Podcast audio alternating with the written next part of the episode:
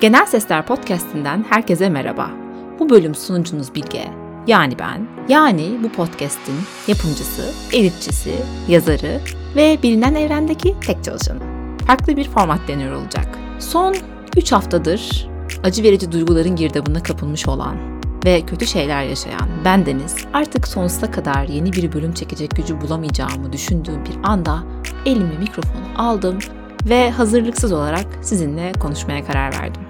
Daha çok samimi bir muhabbet şeklinde konuşacağım bu bölümde duygularımdan nasıl yüzleşmeyi öğrenemediğimi, evet öğrenemediğimi, eğer öğrenmemi bekliyorsanız hiç beklemeyin, hemen gidin.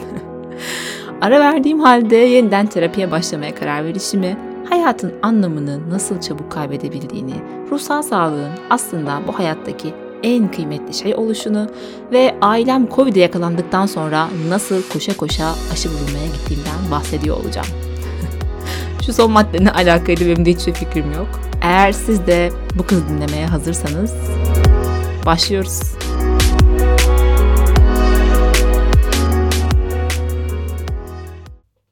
Tekrardan hoş geldiniz. Evet, bu bölüm tabii ki de normalden birazcık farklı olacak. Bunu zaten demiştim galiba daha temin öyle değil mi? Önünde herhangi bir yazı yok. Normalde bir yazı hazırlarım, konumu belirlerim, araştırmalarımı yaparım. Fakat bu bölüm öyle değil. Yanıma çayımı, çikolatamı aldım. Neden çikolata derseniz tatlı yiyelim, tatlı konuşalım. Neden çay derseniz boğazım kurumasın diye bunlarla birlikte sizinle muhabbet edeceğim. Birazcık dertleşeceğim. Birazcık da kendine bakmak gerçekte ne demek sorusuna yanıt arayacağım. Bugün tam anlamıyla yanıtlar bulamayabiliriz. Fakat hem yokluğumda nerelerde olduğumu size anlatmak hem de birazcık sorduğum sorularla kafa açmak niyetindeyim.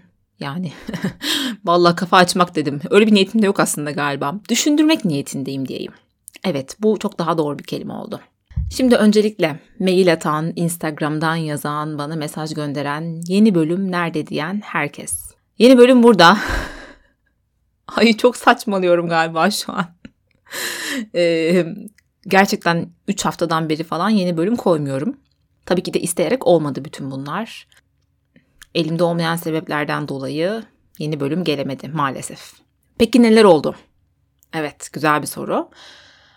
Ailem Covid'e yakalandı. Ben yakalanmadım. Hepimiz aynı evde yaşıyoruz. Testlerim negatif çıktı. Hiç hastalanmadım. Ee, ayakta geziyordum gayet fakat benim haricimdeki bütün üyeler, evin bütün üyeleri aşırı derecede hastalandı. Ve tabii ki de onlarla ben ilgilenmek mecburiyetinde kaldım. Çünkü benden başka kimsecikler yoktu. Böyle bir bakım vermek zorunda olduğum için de tahmin edersiniz yeni bir bölüm çekmek ya da işte araştırma yapmak, konu bulmak falan filan böyle şeyler imkansızlaştı. Aranızda Covid geçirenler var mı yok mu bilmiyorum. Ama gerçekten Covid çok kötü bir hastalıkmış. İlk defa Covid ile karşılaştık bu iki senelik süreçte. Daha öncesinde hiç kimseye bulaşmamıştı ailemizden. Ee, ve gerçekten onların o kadar ağır geçirdiğini, ne kadar zorlandıklarını gördükçe aşı vurularak ne kadar doğru bir karar verdiğimi bir kez daha fark ettim. Annemle babam aşı olmamıştı fakat kız kardeşim bir doz olmuştu. Benim de bir tane dozum vardı. Kardeşim bir tane bir dozu olmasına rağmen çok ağır atlattı. Haladır mesela 20 gün geçmesine rağmen üzerinden hani iyileşmelerinin değil COVID olmalarından itibaren 20 gün geçmesine rağmen kokusu ve tadı geri gelmedi. Aynı şekilde annemin de öyle. Babamın da bir %50 geldi yanılmıyorsam. Ve haladır halsizlik, öksürme gibi şeyler yaşamaya devam ediyorlar. Bu süreçte normal bir gripten daha farklı ve çok daha ağır atlatılan bir hastalık olduğunu gördükçe aslında aşının önemini bir kez daha kavradım. Ve gerçekten karantina biter bitmez. Ertesi gün ben ikinci dozumu olmaya gittim. Çünkü ilk dozdan sonra yalan söylemeyeceğim yan etkiler görmüştüm. Özellikle e, kalp ağrısı, göğüs sıkışması gibi beni korkutmuştu birazcık. Hani yataklık olmamıştım ama uzun bir süre kalbimde şiddetli ağrı, göğüs sıkışması, spor yaparken falan çok zorlanmıştım. Hatta spora ara vermiştim.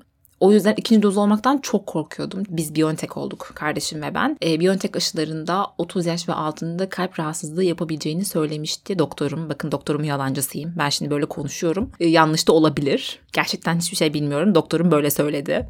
Biraz da bunun korkusuyla ikinci dozu erteliyordum. Ama şu an çok şükür iyiyim. Yani Oldum. Üzerinden de iki gün geçti. Sadece kolum külçe gibi o kadar kalkamıyor yerinden. Onun dışında ne bir kalp sıkışması ne bir göğüs ağrısı hiçbir şey yaşamıyorum. Valla çok mutluyum olduğum için. Umarım Covid'e yakalanmam. Umarım, umarım, umarım. Umarım siz de yakalanmazsınız. Eğer yakalandıysanız da güzellikle atlatmışsınızdır. Eğer aşı olmadıysanız ben tabii ki de bir sağlık çalışanı veya yetkili merci değilim ama bence olun. Bence bu hastalığı yaşamayın. Bıraktığı hasarın aşının vereceği hasardan daha yüksek olduğunu düşünüyorum. Her neyse bu sıkıcı hastalık ve Covid 19 muhabbetinden sonra şu süreçte beni tek mutlu eden şeye geleceğim. O da Dune'un filmi çıktı arkadaşlar. Bilenler bilir. Bundan önceki bölümlerde Frank Herbert'ın Dune eserinden alıntılar yapmıştım bahsetmiştim. Gerçekten de hayatımı etkilemiş kitaplardandır. Hani öyle bir bilim kurgu romanı olarak değil de onun da ötesinde benim kendi hayatımı, hayata bakış açımı etkilemiştir. Filmi geldi. iki defa sinemada gittim, izledim. Öldüm, bittim. Başrolde Paul oynayan arkadaş da benle eşit 25 yaşındaymış. Allah onun belasını versin. Ay çok kötü konuşuyorum bu bölüm ya. Umarım benden soğumazsınız. Yani 25 yaşında bu kadar yetenekli olması birazcık kalbimi kırdı. Çünkü ben de 25 yaşındayım ve birazcık kendimi çöp gibi hissettim. Ya dedim İnsanlar neler yapıyor. Görüyor musunuz? Akşam eve geldiğimde şey diyordum. Ben neden kadın Paul Atreides rolünü oynayamıyorum? Bu kendini acındırma olayından hemen vazgeçmem gerekiyor şu dakikada.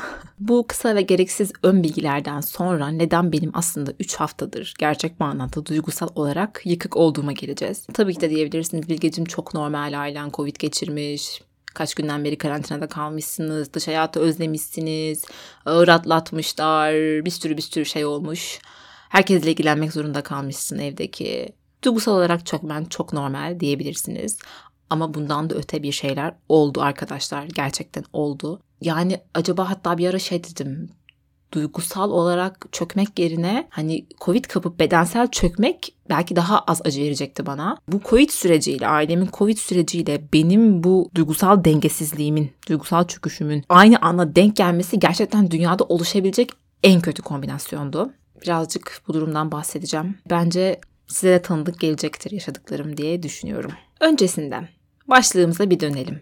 Ne demişim bölümün başlığında? Kendine bakmak ne demek? Evet, hiç kendime bakamadığım, peril perişan olduğum bu günlerde en çok aslında bu soruyu düşündüm. Bir itirafta bulunacağım. Ben her bölüm bir itirafta bulunuyorum galiba. Şu an fark ediyorum. Ee, ben bir kendine bakma bağımlısıyım arkadaşlar. Evet mesela şu an bunu kız kardeşim duyduğunda kafasını bilmiş bilmiş sallıyor. Kendi kendine diyor ki evet benim ablam gerçekten de böyle biri. Gerçekten kendine bakmayı çok severim. Kişisel bakımıma çok önem veririm. Mumlarımı yakarım akşamları, yazımı yazarım, kahvemi içerim, kitaplarımı okurum. Özellikle böyle psikoloji olsun, kaliteli kişisel gelişim kitapları olsun kendimi ilerletmek adına bunları okurum. Belgeseller, filmlerle kültür hayatımı zenginleştirmeye çalışırım. Kendime vakit ayırırım, meditasyon yaparım. Yani anlayacağınız şu an piyasada kendine bakmak adına ne bulacaksanız onların hepsini ben yaparım. Yanlış anlamayın. Bunlar gerçekten çok çok güzel şeyler. Hani burada böyle bunları dalga geçiyormuş gibi söylemiyorum. Bütün meditasyon, egzersiz, sağlıklı beslenmek, kişisel bakımını yapmak, kitap okumak gibi şeyler size çok iyi gelecek hayat kalitenizi arttıracak şeyler yapın. Ama tüm bunlar gerçekten kendine bakmanın karşılığı mı oluyor? İşte bu soruya geleceğim şimdi. Geçtiğimiz 20 günlük bölüm yayınlamadığım süreçte ailemin hasta olmasından bağımsız olarak kendi duygularımı düzenleyememeye başladım. Öyle bir haldeydim ki aslında dürüstçe söyleyeceğim. Hayattaki her şeyin anlamını yitirdiğini hissettim. Instagram'a giriyorum mesela sosyal medyada. Böyle birileri var, karşıma ünlü insanlar çıkıyor, isimler çıkıyor. Hepsi böyle her şey çok saçma geliyor. Birileri bir şeyler başarmış, saçma geliyor. Yemek yemiyorum. 5 kilo verdim. Tam 5 kilo verdim. Günde böyle bir öğünü zar zor tüketiyorum. Canım hiçbir şey yapmak istemiyor. Bu podcast mesela çok anlamsız gel- geliyordu. O kadar anlamsızdı ki hani yapmaya değmez. Hiçbir şey yani yaşamak yaşamaya değmezmiş gibi gelmeye başladı. Dünyam karardı. Sanki böyle sürekli yatakta yatsam hiç çıkmasam daha değerli gibi. Yaşamım anlamsızmış gibi hissetmeye başladım. Daha öncesinde bunu bu kadar yoğun yaşamamıştım. Yani gerçekten ara ara her insanda olduğu gibi varoluşsal krizler yaşarım. Bunu zaten sık sık burada belirtiyorum. Bir terapi geçmişim de var biliyorsunuz. Boş boşuna gitmedim o terapiye ben. Ara ara duygusal durumlarında çöküşler yaşarım. Bu kadar uzun süreli ve bu kadar karanlık bir noktaya daha öncesinde hiç girmemiştim. E, bilmiyorum bu bir depresyon olabilir mi? Olabilir. Tabii ki de buna teşhis koyacak kişi ben değilim. Eğer depresyon değilse bile ona bayağı yakın bir şeydi yaşadığım. Sürekli bir ağlama, sürekli bir mutsuzluk. Yani düşünebiliyor musunuz? Ben yemek yemeyi çok severim arkadaşlar. Gerçekten çok severim. Ama en sevdiğim yemekleri dahi görmek istemiyorum. Mesela film izlemek istiyorum. Diyorum güzel bir film açayım. O filmlerde izlemeye değer gelmiyor. Hiçbir şey. Yani şöyleydi günlerim. Ailem için, onlarla ilgilenmek için ayağa kalkıyorum. İşte belki bir çorba hazırlıyorum. Bir şeye ihtiyaçları var mı diye bakıyorum. Sonra yatağıma geri dönüyorum ve yatıyorum. Sanki aynı hasta bir insan gibi. Saatlerce yataktan çıkmıyorum. Geceleri uykum kaçtı, uyuyamaz hale geldim ve tüm bunlar yani anlatıyorsun ama Bilgecim bir anda mı oldu diye soracak olursanız hayır tabii ki de bir anda olmadı kendi kendine gelmediler. Şöyle öncesinde bir yetersizlik hissetmeye başladım bulunduğum noktayla ilgili. Sanırım tetikleyen şey de o oldu. Bu yetersizliği nasıl hissetmeye başladığımı soracaksanız Bundan öncesinde 5000 kere söylediğim üzere ben 25 yaşındayım. Hiç de yaşımı saklamıyorum görüyorsunuz. Ve daha öncesinde okuduğum hiçbir bölümde tutunamadığım ve sevemediğim için şu an yeniden üniversite sınavlarına hazırlanıyorum. Ve itiraf edeceğim üniversite mezuniyetim yok. Bıraktım okulu. Evet yok. Bu bilgiyle idare edin. E, gerekli de değil aslında günümüzde o kadar çok üniversite mezunu olmak ama ben genel olarak bir meslek edinmek için değil de üniversite denen şeye bilgilenmek, ilim öğrenmek, kendini geliştirmek, güzel insanlarla tanışmak için gidilmesi gereken bir yer olduğunu düşünüyorum. O yüzden de gerçekten iyi bir üniversitede çok arzu ettiğim bir bölümde okumak istiyorum. Şu an 25 yaşımdan sonra. Bu bölümü kazanıp kazanmayacağım konusunda hiçbir fikrim yok. Çünkü birazcık matematik çözmem gerekiyor. Aslında birazcık değil bayağı çözmem gerekiyor arkadaşlar. Matematik de berbat. Yani bunu da bin kere söyledim artık. Böyle çalışırken üniversite sınavlarına tabii yaşım da 25 olması da var. 25 yaşındaki arkadaşlarımın benden çok daha farklı yerlerde olduklarını görmek de var. Mesela şöyle söyleyeyim benim bir tane sınıf arkadaşım şu an doktor. Hem de pratisyen değil. Uzman doktor oldu bildiğim kadarıyla. Uzman da olmamış olabilir ama uzmanlık yapıyor. Öyle bir şey. Ay hiç bilmiyorum. Ama evet yani uzmanlık yap uzmanlıkla ilgili bir şey yapıyor. Buna eminim. TUS'tan iyi bir yeri kazandı yani. Onu biliyorum. Her neyse. Tabii böyle saçma sapan kıyaslamalar içerisinde insan girebiliyor. Beni mahveden şey tabii ki de aman arkadaşım doktor oldu da ben böyleydim falan değil. Bütün her şeyin toplanması oldu. Seneye üniversiteye girdiğimde 26 yaşında olacağım. Mezun olduğumda 30 ya da 31 yaşında olacağım. Bu hayat nereye gidiyor? Ben ne yapıyorum? Ben kafayı mı yedim? Benim çalışmam da gerekiyor aynı zamanda. Bütün bunları yetiştirebilecek miyim? Sosyal hayatım ne olacak?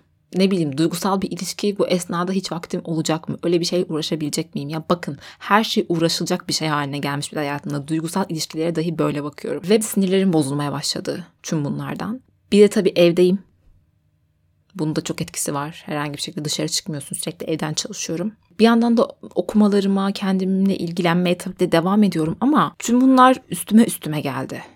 Sonuçta 25 yaş dediğimiz şey çok da yani evet çok genç bir yaş aslında. Elbette genç bir yaş. Çok çok genç bir yaş. Ama üniversite kazanmak için çok genç değil arkadaşlar. yani şu an bakıyorum ben de birlikte sınava girecek olanlar kaçlı? 2002'li falanlar mı? Hayır 2004'lüler galiba. Bebekler daha benim gözümde. Ciddi söylüyorum. Bu, bu yaştan sonra buna gelişmek kim ne derse desin hiçbir şey için geç kalmadınız işte her şey işte zamanındadır evren yolunu bulur hayat sana istediğini verir gibi falan söylemler var ya onlar işe yaramıyor. Hiçbir şekilde işe yaramıyor. Bir kere yetersizlik ve kıyaslama kuyusuna düştüğünüz anda artık o size sunulan hiçbir şey işe yaramamaya başlıyor. Bundan önceki yaptığım bölümlerde biliyorsunuz hep sizinle bazı tüyolar, hayatı iyileştirecek şeylerden bahsediyorum. Bunları kendi hayatımda da uyguluyorum. Mesela şükran günlüğü tutarım, meditasyon yaparım, yoga yaparım. Böyle şeyler hayat kalitemi arttıracak şeyleri düzenli olarak yaparım. Fakat gerçekten gerçek anlamda duygusal bir yıkım yaşadığınızda ben bunların işe yaradığına inanmıyorum. O yüzden kendine bakmak denen şeye geri döndüğümüz, bu bize sunulan çözümler o en zor, en karanlık anlarımızda yeterli olmuyor. Hatta deli saçması geliyor. O halde biz bu zamanlarda kendimize bakmayıp kendimizi mahvediyoruz. Bence hayır. Bu yaşadığım son 20 günde şöyle bir karara vardım. Bazen kendine bakmak gerçekten her şeyi salmak demek. Çok uzun süre değil elbette. Belki birazcık salmak, sana ihtiyacı olan insanlara bir şeyler vermek. Her zaman yaptığın o rutinlerinden vazgeçmek demek. Bence insan olmak, kırılgan olmak ve mükemmellikten uzak olmak da demek. Aynı zamanda ne çok demek kelimesini kullandım. Mükemmel değiliz. Kırılganız. Düşünsenize dünyaya gelirken bile geleceğimiz yeri seçemedik. Belki pek çoğumuz talihsiz doğduk. Böyle hisseden var mı? Yani bilmiyorum. Bence Türkiye'de doğup da bunu hisseden az insan vardır. Bazen her şey kontrolümüzden çıkmış gibi hissediyoruz. Hayatta geride kalmış, başarısız. Şu İngilizce tabirle loser. Güldüğüme bakmayın. Bunun öncesinde bol bol ağladığım için gülüyorum şu an. Hatta hatta ben o dönemde bir gün böyle yatakta yatarken gece yarısı bir bölüm çekmeye çalıştım aynı bu şekilde ama ağlamaktan çekemedim. Bakın beni üzerseniz o bölümü vallahi yayına koyarım. Dinlerseniz sizin de hayatınız kayar. Gerçekten dinleyenin hayatını kaydırır yani. Öyle bir depresif, öyle bir karanlık, sürekli ağlamalı bir bölüm çekmişim. Ha dedim bunu insanlara asla sunamam. Bu ne biçim bir şey? Ben bile editlemeye çalışırken mahvoldum. Sonra editlemedim tabii ki de yayına da koymaktan vazgeçtim. E, şu an biraz daha modum iyi olduğu için yeni bölüm kaydediyorum. Ama kendine bakmanın birazcık kendinle ve duygularınla uyumlanmak demek olduğunu düşünüyorum artık. Mesela bu geçtiğim zamanlarda tüm bu yetersizlik hislerini yaşarken, yoğun bir şekilde yaşarken duygularımdan kaçtığımı fark ettim. Nasıl kaçıyorum duygularımdan? Kolay olana giderek kaçıyorum. Kitap okumuyorum. Beni gerçekle yüzleştirecek kitapları okumaktan kesinlikle kaçınıyorum. Yaptığım en temel şey sosyal medyaya girip amaçsızca kaydırmak ekranı. Önüme gelen şeylerin ne olduğunu hiçbir önemi yok tükettiğim şeylerin ne olduğunun hiçbir önemi yok. Sadece oradayım. Ve sanki böyle robot gibi, beynim durmuş gibi elimin, o ekranı kaydıran elimin benden emir almadığını ve kendi kendine özgürlüğünü ilan etmiş bir şekilde o ekranı kaydırdığını hissediyordum. Kendimden kopmuştum. Yani tamamen kopuk bir moda geçmiştim. Duygulardan kaçtıkça, onlarla yüzleşmedikçe sorun asla çözülmüyor. Bu hayatta en korktuğumuz şeylerden bir duygularımızla yüzleşmek. Çünkü gerçekten işin sonu çok kötü bir yere varabilir. 20 gün boyunca duygularımdan evet kaçtım. Bu sabah terapiye gittim. Herhalde en son Haziran ayında gitmiştim. Bayağıdır ara vermiştim. Gerçeklerle yüzleşebilmek için. İşe yaradı mı derseniz evet yaradı. Haladır tam olarak onlarla yüzleştiğimi söylemiyorum. Ama kendime baktığımı hissediyorum. En azından bunun için çabaladığımı. Kendine bakmak mesela bu demek. Hep esas sorunun yanıtlarını arıyoruz ya bir yandan da. Kendine bakmak bazen gerçekten de küçük bir adım atmak demek. Bir de bence kabullenmek. Olduğumuz noktayı kabullenmemiz gerekiyor. Yaşadığımız dünyayı, yaşadığımız coğrafyayı, yaşadığımız aileyi, yaşadığımız gerçekliği kabullenmemiz gerekiyor. Ve bu çok zor. Bakın şunu demiyorum. Kabullenin ve bırakın. Aman işte böyleymiş deyin asla demiyorum. Ama önce kabullenmek gerekiyor. Devam etmek için de, savaşmak için de, yeni bir gerçeklik yaratabilmek için de önce kabullenmek gerekiyor. Yani belki şu an çok böyle İngilizce'de bir kelime var cheesy diye. Türkçe olarak bunu nasıl söyleyeceğimi gerçekten bilemedim. Hani basit, saçma anlamına geliyor olabilir. Böyle konuşuyormuş gibi gelebilirim ama gerçekten bunu içten gelen bir farkındalıkla söylüyorum. Yani herhangi bir yerden okumadım, herhangi bir yerden e, bir fikir almadım bunu söylerken. Kabullenmek gerekiyor. Olduğumuz yeri, doğduğumuz aileyi. Belki talihsiz olarak doğduk. Belki hayatta yanlış seçimler yaptık. Belki yanlış bir yere gidiyoruz. Belki yaşımız yapmayı istediğimiz şeylere nispetle birazcık geçti. Belki yanlış biriyle evlendik. Belki çocuklarımız var ama hayallerimiz de var. Eğer gerçekten kendinize bakım vermek istiyorsanız bunlarla yüzleşmeniz ve önce kabullenmeniz gerekiyor. Bu var. Bunu kabul ediyorum. Şu an bu noktadayım. Bunu kabul etmek bana acı veriyor. Gerçekten acı veriyor. Az buçuk artık beni tanıdınız. Ben birazcık mükemmelliyetçilik ve yüksek standartları olan bir insanım. Ama tüm bunlara rağmen ilerlemeye ve adım atmaya devam ediyorum. Bu tip şeyler insanın bazen elini kolunu bağlıyor, en ufak bir adım atmasını dahi engelleyebiliyor. Yani şöyle düşünüyorum artık. Bu benim gerçekliğim. Ben şu an bu noktadayım. Buradan ilerleyebileceğim. Olduğum yerden yeni yollar bulmayı öğrenmek zorundayım. Bugün bana terapistim şöyle bir şey söyledi. Onunla e, Dune, Çöl Gezegeni filminden birazcık konuştuk. Gerçekten Terapistim ben boşuna seçmedim terapist olarak kendime. Kendisi de böyle çok seviyor okumayı, güzel filmler izlemeyi. Ne zaman bir şeyden bahsediyorsam hep biliyor. O da izlemiş filmi. Gerçekten çok çok beğenmiş. Filmde Fremenler diye bir insan topluluğu var. Çölde yaşıyorlar. Gerçekten çöldeler ve korkunç bir sıcakta yaşıyorlar. Mağaralarda ve gizlenerek yaşamak zorundalar. Çünkü e, sürekli olarak bir ölüm tehdidi altındalar. Çölde giydikleri özel bir kıyafet var. Onların vücut suyunu dönüştüren. Çünkü günde 5 litre su tüketmezseniz Fremenlerin yaşadığı çölde hiçbir şekilde hayatta kalamazsınız. Fakat bu gezegende, evet dünya değil burası bir gezegen, tamamen çöl gezegeni zaten filmin adı da. Şu an gelecekten gelen Bilge konuşuyor. Dünya değil, burası bir gezegen demişim. Evet Bilgecim, dünya gezegen değil, aslında bir asteroittir. Tövbe ya Rabbim ya. Bunu düzeltmeden edemezdim. Aslında yazarın burada anlatmaya çalıştığı şey, Dune'un dünyadan farklı bir gezegen olduğu. Dünya da bir gezegendir. Bu son kararım. Bu gezegende bulunması en zor şey su. Çünkü su yok. Yağmur yağmıyor. Her yer çöl. Ve bu insanlar orada gizlenirken, suları yokken, hiçbir şeyleri yokken farklı yollar bulmayı öğrenmişler. Terapistim bugün dedi ki bana işte, Fremenleri bir düşünün dedi. Yokluğun içinde hiçbir şey yokken farklı yollar bulmayı öğreniyorlar. Kendilerine su damıtıcı giysiler yapıyorlar. İçeride serpiliyorlar, büyüyorlar, gelişiyorlar. Bazen gerçekten tamamen yokluğun içerisinde kalabiliyoruz.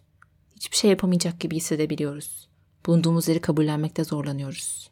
Ama artık çölün de ortasında olsak, bir damla suya dahi muhtaç olsak farklı yollar bulabileceğimize inanıyorum.